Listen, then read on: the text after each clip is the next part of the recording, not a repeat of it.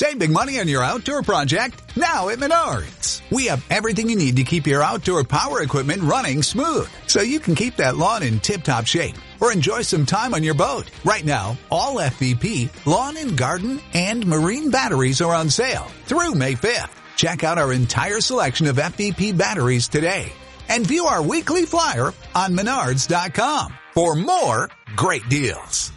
Save you done now? Oh, Brad, what have you done now? This is Back to the Future, the podcast, presented by the Brad Gilmore Show. My calculations are correct. When this baby hits 88 miles per hour, they're gonna see some serious shit. Are you telling me that you built a time machine? 1.21 gigawatts. Great God! Hello? Hello? Anybody home? Hey, think the flying thing. Marty! You gotta come back with me! Where? Back to the future!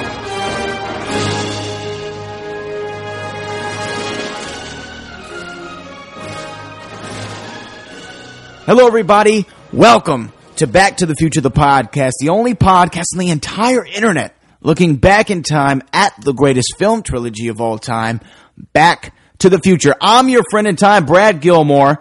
Happy season two, everybody. I'm going to introduce you one more time to my new co-host for this season. First off, David G. Mitchell, as I affectionately refer to him as Davy Boy Mitch. What's going on, David? I only let you uh, call me that, Brad. So uh, think yourself as lucky, you know. I consider myself very lucky and coming all the way from Pennsylvania. My man, Norman Binford. How you doing, Norm? Very well, very well. Glad to be talking to you guys tonight. It's exciting, guys. It's exciting. Now, it's going to be our first time really diving in and talking about these films a little bit more than what we did in our kind of pre pre season two co host special, um, which came out September the seventh. Um, actually, I think we can let fans peek behind the curtain a little bit. That right now we're recording this on September the first, so we're we're already in the past, looking at the future. Um, but it's kind of interesting. September the first was a day that, that David G. Mitchell pointed out. Davy Boy Mitch pointed out by saying that um, this was 135 years ago today, at the time we're recording this, that Doc wrote Marty the letter that we see in Back to the Future 2. Is that correct? That is correct, sir. And you can thank uh, the useless app on Facebook that reminds you of this day uh, so many years ago. That you have thank- to thank for that. So it comes in handy sometimes, you know. Well, definitely. I mean, I mean, it's useless, but it's useful. It's definitely useful. I enjoy it. Now, yes. Uh, And I today saw on the you sh- post. I s- I'm sorry, Brad. I saw you posted that, David, and I shared that on my wall, and I got a lot of positive feedback and shares from people that I never would have expected it from. That has been shared a lot because uh, it landed on my wall because of you, David. So well played, my friend. Look at that. service.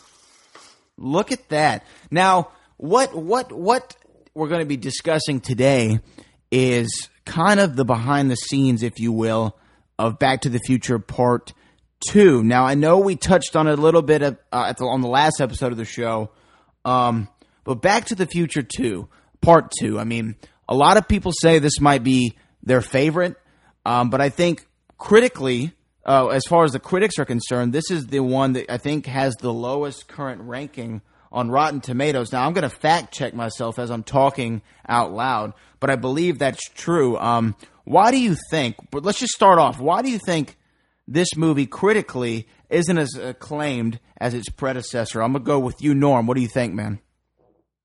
Well, it's it's interesting you, you bring that up because I was doing uh, a little reading up and brushing up today, and this film is the least favorite of the Bobs as well because they felt it was really dark and kind of left the audience in a place that they weren't happy with, and they were kind of disappointed that the studio didn't make a better effort of marketing this as part two of three. I mean, obviously they knew part three was coming, but it just it's it's easily the darkest of the three movies. And I think that doesn't resonate with some people. Some people want that happy ending every time. But you're not getting it in this movie. No, definitely, you're definitely not. Um, what do you think, David? Why do you think this? And r- real quick before I throw it to you, David, um, part two was actually given a 61% on Rotten Tomatoes, and Back to the Future Part Three, 73%. Um, so a very low score, barely a, a fresh rating from Rotten Tomatoes for Back to the Future Part Two. But what do you think, David? Why do you think that it's so critically panned? Uh, I mean, I don't know. I mean, well, first of all, I'm not really too up to speed on the uh, Rotten Tomato rankings. I'm guessing the higher the percentage, the uh, greater the vote. But um, I mean, critics are critics. You know, that's what they're there to do, criticize. You know, but from whoever I talk to, and you know, whether it be my friends or family or coworkers, and you talk to them about part two, they always look at it with fondness and you know, oh, that's a really cool movie. I remember seeing that one as a kid and all the divisions of the future. I mean, as I said before, the um, the future part only takes part at the start of the movie, and the majority of it takes takes place back in uh, 1955. But you know, that's what everyone takes away from it is the vision of the future and all the cool stuff that was uh, that takes part in the future. You know. No, I mean, and, and just just to uh, reaffirm some people who might not be up to date on, on Rotten Tomatoes, uh, a sixty percent and above is considered fresh, and then uh, you know 60, uh, 59 and below is considered rotten, and that's how kind of it works. So almost a rotten score for Back to the Future Part Two. But some of you said, Norm, it is very dark. It's the darkest of the three, definitely, and um, I think that kind of follows a trend in trilogies when you look at trilogies um, overall, you look at the second of any movie, and it's typically the darkest. When you think of Star Wars, the original trilogy, um, Empire Strikes Back, definitely the darkest of the three. You think Indiana Jones, Temple of Doom, definitely by leaps and bounds. Uh, the darkest of the of the original trilogy, yeah, of the original trilogy. Um, so I mean, it, I wonder. I wonder if there's something within a, a storyteller or a filmmaker that feels that after such a because it look at all of them. You know, a, a Star Wars: A New Hope, kind of an uplift. You know, upbeat, happy-go-lucky, well, sort of, but it's more of a, a fun film. Uh, the first Indiana Jones, Raiders of the Lost Ark, more fun. It had dark elements, yeah, but I mean, more fun. The first Back to the Future, tons of fun. Is there something that's in, in a storyteller that's like this innate sense that I want to go darker for the second round? I mean, is that what you think, Norm? I, I think it is because um, the the further you drive your protagonist into the ground, the the more they are redeemed when they come out on top at the end. I mean, it's you know nobody wants to see a second movie where there's a happy ending and you come coasting into that third movie. You you want that trilogy. You want that anticipation. You want kind of that cliffhanger. You want people talking about what's going to happen. And if there's a happily ever after in film two of three, well, then what the heck do you need film three for? No, I mean, yeah, that's a definitely that's a great point. And when you think about it, though, in terms of of Bob and Bob writing Back to the Future, the first movie, the first movie was supposed to be a standalone. There was no sequel intended. Um, probably, which you know, public popular belief is that they've always intended it to be a trilogy, but the original movie was written as a standalone one-off film, and that they threw a joke in hinting at a sequel at the end, which wasn't even intended to be a sequel. So, if this first movie was intended to be a standalone, I mean, then they kind of pigeonholed themselves, if you will, uh, when when the sequel was green lit into having to go into the future, which I know we can talk about here in a second. But it's funny that we live in a day and age. I remember last year, August last year, I went to the movie theater and I saw Guardians of the Galaxy, right? And about three days before the film was released, um, Marvel put out a statement that uh, Disney already greenlit a Guardians of the Galaxy 2 before it even came out in theaters. It could have bombed, uh, but the the sequel was greenlit before anybody saw the film. So what blows my mind is just is just how far we've changed in in uh, in the movie business essentially because Back to the Future Part 2 was not greenlit until after the first movie ended its theatrical run and took this huge box office. It was the number one movie in the country. Everyone was talking about Michael J. Fox and Back to the Future. What do you what do y'all feel about that? About uh it not being greenlit? Well, actually, let's back it up a second. I'm getting ahead of myself. Let's talk about the ending of Back to the Future Part 1, um, which at the end, we see Doc pull back into the Marty's driveway, knocking over trash cans. He's dressed in some kind of futuristic looking getup with like this this plastic looking tie and a yellow raincoat and some shades that you can't see out of. And he's telling Marty that we need to go back to the future, right? Or, or, or whatever he said. You know, we need you know we need to go to the future. Um, what what did y'all think, David? I'm gonna ask you first. What did you think when you first saw that in the first film? I mean, did you take it as a joke, or did you say, "Oh wow, they're going all systems go. We're getting a sequel right out of the gate"? What did you think? Well, first of all, uh, for any um, old school WWF wrestling fans, Doc shades were pretty reminiscent of the old Bret the Hitman Hart shades, which I digged as well. But um, Definitely. yeah, when, I, when I when I first seen it, um, you know, obviously I was a lot younger, but I think the majority of people as well, you don't take it as a joke. I mean, you think that the uh, producers and the filmmakers had a sequel in, in mind because they must, because, you know, they're talking about something's got to be done about your kids, Marty. You know, we got to save the day and it's on to our next adventure, you know, and the audience has to wait, you know, for the next part to come to fruition, you know.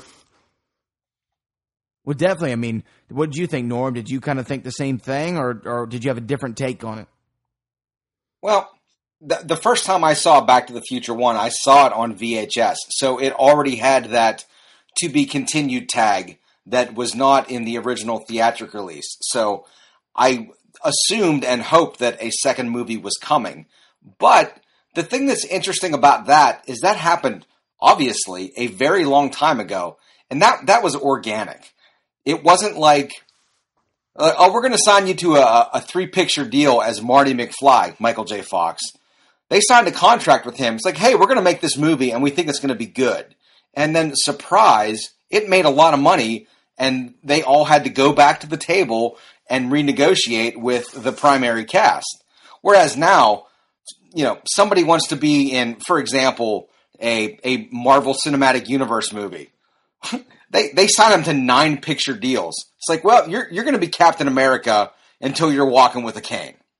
But that was not that was not how it happened then. It was just very organic and they were genuinely surprised by how well the movie did and how much money it made. So I guess dragging myself back to the original question and forcing myself to answer, I was not surprised because I saw it on VHS. I saw the the to be continued tag and I was immediately interested and ready to go. No, yeah, I mean, what, go ahead, go go ahead, David. Sorry, sorry in fairness, just in, to compare it to the uh, today's um, cinematic movies, I mean, it's not really fair to compare because these these uh, peop these actors are signed up for three picture deals or whatever because pretty much it's a guarantee that all these um, Marvel movies and comic book movies are going to be successful up to some extent. You know, I mean, it's Unless you're the Fantastic Four. Well, that's I think that's one of the very first or the very minuscule ones that have uh, been a, a bit of a flop. But um, Fantastic Four isn't Marvel either, you know. So Well, I mean, it's not Marvel Studios, but it's a Marvel entity. But I understand what you're saying. I'm sorry. We're getting on a tangent, but continue. I'm sorry. no, I'm just saying like it's it's a little bit different. The, the landscape is a little bit different uh, today than it was back then. I mean, there's a certain guaranteed success with a lot of uh, movies today that you didn't have back in the day. No, I mean, yeah, you're definitely right. I mean, but at the same time, if you know, okay, um, I mean, it's being produced by Steven Spielberg, one of the most uh, prolific directors and, and, and film visionaries of our t- of all time, even back in '85, especially back in '85. Um, and then you know that you have a quality actor in Michael J. Fox, who's a, the biggest star on television, and and you have a movie about time travel, which is an action adventure, and it's also a family film. You would think that the studio would be like, man, this is going to make a ton. This is going to make a killing. Let's make seven more of these. But what's funny about what you said, Norm, was that they signed them to like nine picture deals, twelve picture deals. I know. Uh, uh, oh man, his name escapes me, but the guy who plays the collector. Uh, he was uh, in Guardians of the Galaxy, and he's also in the Bond films. I can't think of his name all of a sudden. The the the, the Latin Uh, actor Benicio del Toro. Benicio del Toro del was Toro. was signed to like twelve films or something like that. Uh, and and here's the thing: they sign up to twelve films, but that doesn't mean they have to use them for every film. But they do. They say, hey, in case we want you, we're going to put you in this movie, this movie, this movie, up to that twelve films or whatever. And I think that's interesting because obviously, with a sequel not intended uh, for this movie, it was supposed to be a standalone. The the actors definitely were not signed to multiple picture deals. So when a sequel was greenlit and Bob and Bob said, okay, now we got to go back and make this second film, they had to go back to the cast and make sure everybody wanted to do the, wanted to do another movie. Well, These- essentially, go ahead. Sorry, these guys weren't um, movie stars, so to speak. I mean, Christopher Lloyd was coming from Taxi, and Michael J. Fox was coming from Family Ties. I mean, pretty successful TV shows, but they weren't movie stars per se, which I think would be uh, part of the reason why they wouldn't be signed to uh, multiple picture deals, if that makes sense. No, yeah, I, I see what you're saying. I definitely see what you're saying. But, um, but to that point, when Bob and Bob went back to Michael J. Fox and Christopher Lloyd, who now are big stars because of the first film, they said, "Hey, you know, we want to make a second one."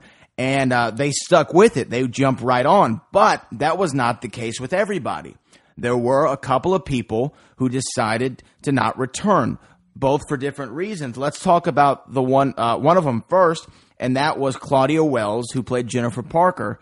Uh, she exited the franchise, and I talked to Claudia uh, on season one of Back to the Future, the podcast, and she said because her mother had had some health issues, and she ended up leaving the franchise. Now, can I say something off top?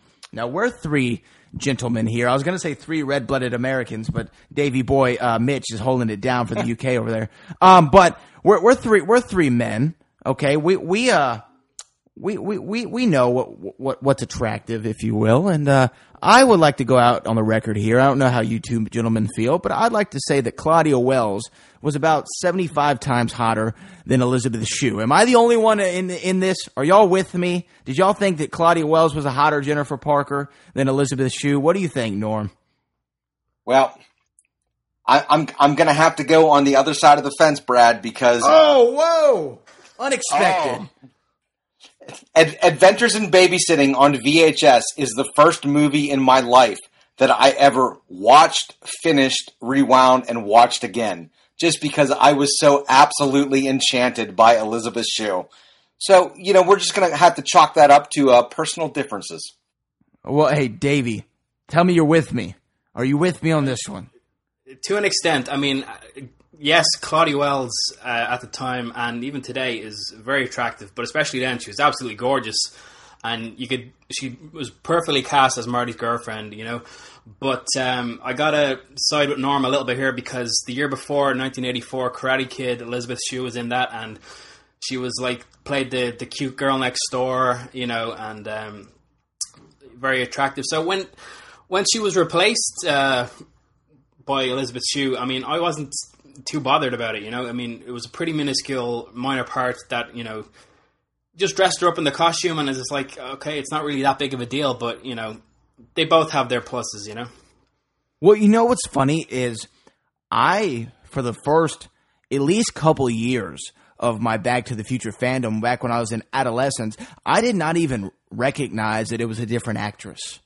And and then that's not that's not a dig at, at Claudia Wells or Elizabeth Shue. I'm not saying that at all. I'm not saying that you know anyone could play the role, but I'm saying for some reason I didn't even notice that the girlfriend changed. Am I the only one here?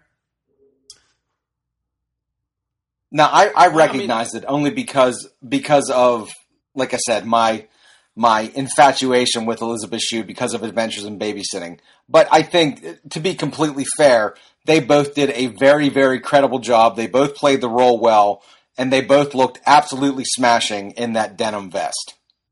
well, yeah, right. You are in that one, right? You are. But, um, you know, definitely Jennifer Parker. Jennifer Parker was a minor role. I don't think anyone will disagree with that. I mean, not not a lot of screen time, not a lot of lines, but a, a role nonetheless that was important in the movie. But one of the more important roles was definitely Crispin Glover's portrayal of George McFly.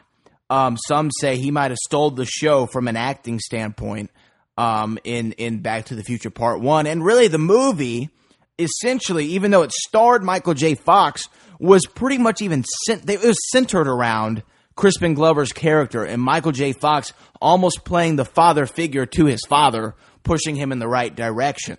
So um, when they went back to Crispin Glover, um, according to Bob Gale, uh, Crispin was asking for more money, and uh, they felt that you know that's not exactly what he was entitled to. Um, he wasn't entitled to that much money. It was almost ridiculous from what Bob Gale. I remember Bob Gale saying. So um, they went back to him with a different offer, and uh, you know he turned it down. And Bob Gale said, "Okay, well then we won't use you in the movie." Um, how big of a blow do you think that was to the film at the time of, of during pre-production when they find out Crispin Glover, George McFly, isn't returning to the franchise? Uh, well, uh, when Lea Thompson was interviewed on Nerdist, uh, maybe like a month, month and a half ago, she said they they were all pretty shaken up by that because for as much as the crew did not get along with Crispin, most of the cast, with you know, with the the notable exception of Tom Wilson, I believe did, and it, I think it made people feel a little uneasy that if they could replace Crispin, then pretty much they could replace anybody else, and it's hard to tell, you know. There's three sides to every story. There's there's my side, there's your side, and then somewhere in the middle lies the truth. And I don't know if we will ever know definitively why Crispin decided not to be part of the trilogy moving forward. It was unfortunate, but to their credit, I think the producers did a pretty good job of minimizing his role and still keeping the character involved. Well, no, I, I, understand. Yeah, I, I agree with you on that. Um, definitely, and I could see how it might make people feel uneasy about their position. I think Marty and Doc were sitting atop the, the mountain, knowing that they were okay, or Michael J. and Chris, uh, Christopher Lloyd. Um, but for Crispin Glover to not return, I mean, wow! I mean, what what an incredible thing! I mean, because like I said, he was the he was almost the centerpiece of the first film. Um, and and one thinks of where do you go from there? And I know that a an early draft of of the script took place in the 1960s mostly to accommodate Crispin Glover's absence. Um, but you know, because he couldn't come to terms with the producers. But then you know that was quickly um, uh, abandoned, if you will. But actually, the first draft of the script was 150 pages long, um, and it was titled Paradox. And it almost kind of just encapsulated the whole story of part two and part three, but in one film um, called Paradox. Uh, but then they they decided to make the the split happen um, for part two and part three, which I definitely thought was thinks is a great idea because you know obviously a trilogy is, is is how a story is told normally act one act two act three. So that makes sense thematically. Um, but um in the sense of the the storytelling do you think that it was a, a, a right move david to space it out that far and to tell more of a slow methodical story in part two and three as compared to the first film which was you kind of went home happy as soon as you saw it if you know what i mean Yeah, I mean, definitely. I mean, you would have seriously had to have cut a, hell of a lot of stuff, or you would have had to squeeze a lot of stuff into one particular film to get all the stories across that they wanted to get across. And although the audiences at the time, some of them may not have been happy about having to wait and being kept on tenterhooks for a couple of months for the part three, when it did come out, you, know, you felt a bit of closure and that it was worth it because, you know, it was the complete way to tell a story and the proper way to tell the story as opposed to trying to squeeze everything into one big script and having to cut a lot of stuff out to um, just to appease uh, certain people or, certain studios, you know. No, I definitely agree with that. But I mean, to me, well, here's the thing I do like about two and three is that they have so many overlapping parts. You know what I mean? Like the stories definitely weave. Like I would say that two and three weave together better than one and two do. And I think that's just because they had the opportunity to write the two movies together, which obviously they're going to overlap a little better. Um, but there are hints dropped in part two that are going to, to pay off in part three, which I mean, to me is a risky move as a filmmaker and even as a, as a screenwriter is that you're writing you're writing jokes and bits and and you're having these setups that aren't going to pay off until the next film which in the first movie in part 1 they would set something up set something up and then by the end of the film it was already paid off I mean, they had so much exposition within that first 30 minutes of the first film, but you were satisfied when you left, like I said, because everything paid off. Do you think, Norm, that that was a detriment to part two and why it is so critically panned? No, I don't. I I believe for the most part it it was it was well executed and and seamless. Uh, the the only scene that to this day I think is a little ham fisted is when Marty first comes to the casino and they're talking about uh, Biff's ancestor, Buford Mad Dog Tannen. I just think they they've slipped that into the script just a little too indelicately. I I don't have a suggestion for how to make it better, but that just kind of screamed to me like red light. Oh hey, this this is what's coming up in the sequel. That that was the only one that I thought felt a little disingenuous. No, yeah, I, I, I, agree with that. There were some things in there that, like I said, you know, I could have done without. Obviously, they weren't needed. Um, but at the same time, you have to when you, when you're thinking, okay, I have essentially like four hours of story that I'm telling on screen. You know, maybe you do just throw things in there as I don't know as a time filler, but you're thinking that it might be a great payoff later, but it kind of turns out to be like, ah, did we really need to see Buford Mad Dog Tannen on, on a TV screen at the Biff Hotel at the exact moment Marty McFly was there? I mean, it seemed a little too coincidental um, for my taste, and it, it, wasn't like tight storytelling. Now, I know there are probably some um, some Back to the Future fans out there that, um, which by the way, someone on our official Twitter at BTTF Pod um, actually gave us a name for our fans uh, for the listeners of Back to the Future, the podcast, for the for the fans of Back to the Future, we should call them pinheads. What do y'all think of this? I think it's great. Like Sounds good. All right, so I know we might be offending some pinheads out there, or I might be by being a little overly critical. But here's the thing: I love the movies so much that I do want to almost play devil's advocate a little bit, and we can kind of go back and forth of what we thought was good and bad. Uh, Dave, did you think that, that them kind of wedging in uh, Buford Mad Dog Tannen in part two was just a little unnecessary, or did you think it kind of played out good for the story? You know, to be honest, it never really bothered me that much, and I didn't really think, oh, this is a little too, um, you know, too cute for them to put in.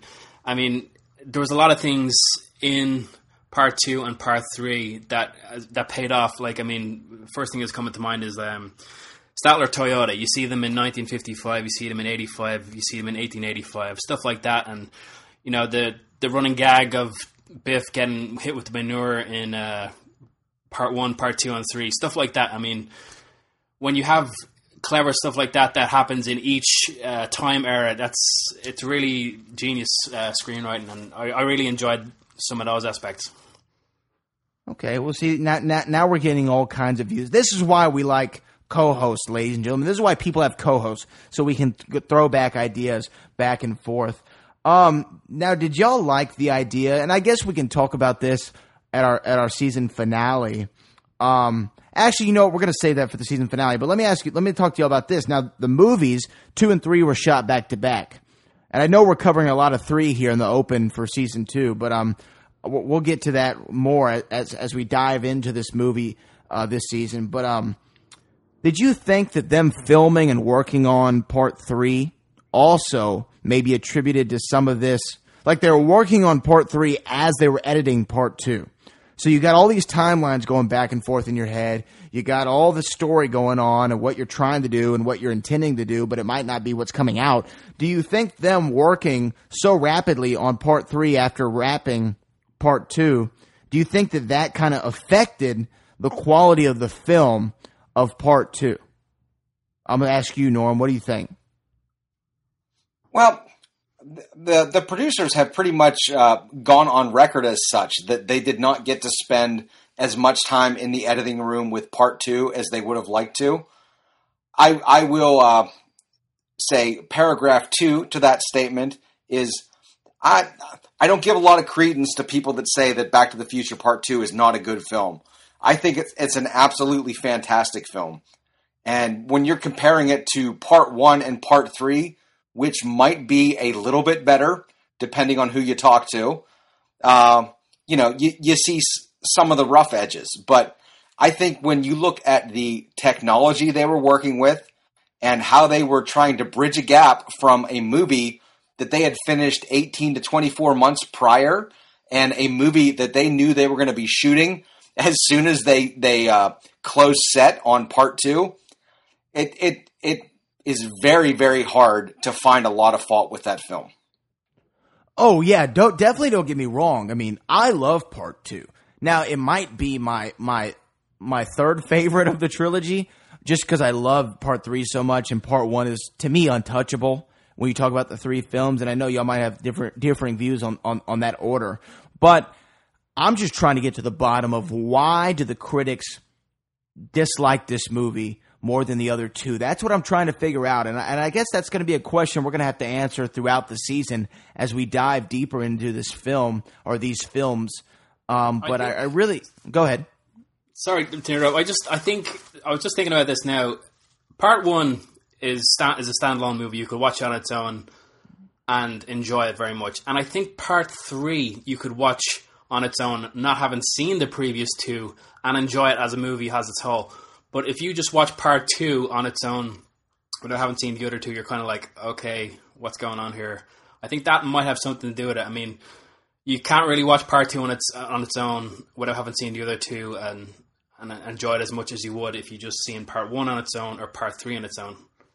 Yeah, you're right. I mean, the ending of part two, for lack of a better term, kind of gives you blue balls, essentially. Because, I mean, you, you see this ending and you're like, oh, but where's it going? Ugh. You know, and you just kind of freeze up on the ending. And anytime I watch part two, I have to put part three in immediately to finish, to feel like I watched a full story being told.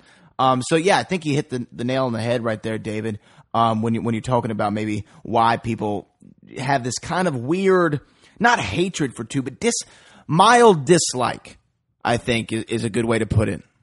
They don't know what they're talking yeah about. that that's a, that that's a great point david um, if if you look at them as three standalone films it you know that that's fair to say that it is easily the weakest of the three because it, it's propped up on both sides by one and three Yeah, no, yeah. Uh-huh. I mean, essentially, yeah. I, I have to disagree. I wouldn't call it weak per se. I mean, I kind of prefer. Well, it's it's kind of hard to rank them as such, but I wouldn't. I wouldn't call it weak per se. If that ma- you know what I mean. I prefer uh, one some over the other. I actually prefer two over three, but that's personal preference. Well, yeah. Well, there you go, right there. I mean, it's. I think, and here at the end of the day, I mean, it's all relative. You know, I mean, everything's all relative. I mean, some people might like two more than like one and three, or some people might like three more than like one and two, or, or two. You know, you know, you know what I'm saying. And and that's just from personal opinion. Um, but when I, when we talk about what the general consensus of each of these films is, I think what Norm is saying, David, is is is two is considered by the majority of people um, as the weakest of the three, or or the least liked. I guess is is an easier way of saying it. Um, but to me, there there were days when I when I was younger to where I I mean I did like two more than all of them. Um, r- weirdly enough, the first time I saw Back to the Future Part Two was on the Disney Channel. And looking back at that, like what a dark and dirty film to put on Disney Channel when you're a child. Um, but I mean, that's what it was on it. And then I, I still remember that to this day. Like, how weird is that? The Disney Channel uh, aired this when when for the first movie Disney didn't even want anything to do with the first movie. Right? They took it to Disney. They didn't want anything to do with it. And, but now they're playing part two, which is like the dirtiest and filthiest of the three, you know, um, on, on, on the Disney Channel to, for the youths like me to be influenced by. But anyway, guys, that is going to wrap up our fascinating discussion about our kickoff, a look at 2015 and beyond here for Back to the Future, the podcast, season two premiere episode. I hope you enjoyed it. Um, Norm, David, do you want to give off your uh, your social media contacts if anyone wants to reach you? Norm, let's start with you. You got anything you want to throw out there? Um, no, I don't. Just uh, reach out to us on Twitter, and uh, we'll be in touch. Definitely. David G. Mitchell, what do you got, man? Uh, Instagram and Twitter, um, Mitch Van Halen, at Mitch Van Halen, M I T C H V A N H A L E N. Also, Marty McFly's favorite guitarist, it's a tribute to King Edward Van Halen. But uh, yeah, I post some a lot of 80s stuff, Back to the Future stuff, um, stuff down here in Universal Orlando. Um, yeah, it's all good. Yeah, you you, you posted some great uh, some pictures of some Back to the Future memorabilia, memorabilia at, at uh, in Orlando to to the uh, Back to the Future Facebook closed group. That's right, guys. We have a closed group that you're not invited to because we're trying to plan this show for you to hear. All right, this is the behind the scenes of, of Back to the Future podcast, which might be talked about on a podcast in the future, but not on this show. So for Norm, for David G. Mitchell, I'm Brad Gilmore. Find me on all social media at Brad Gilmore, and we will see you in the future.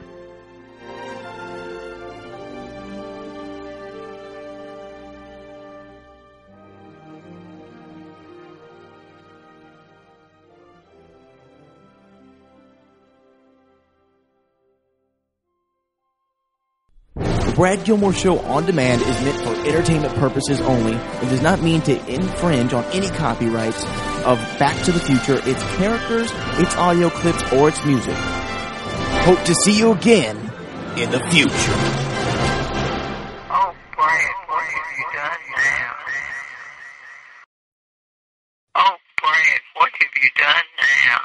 Save big money now on new siding from LP Smart Side at Menards. Update and beautify your home with your choice of 13 timeless colors of pre-finished engineered siding.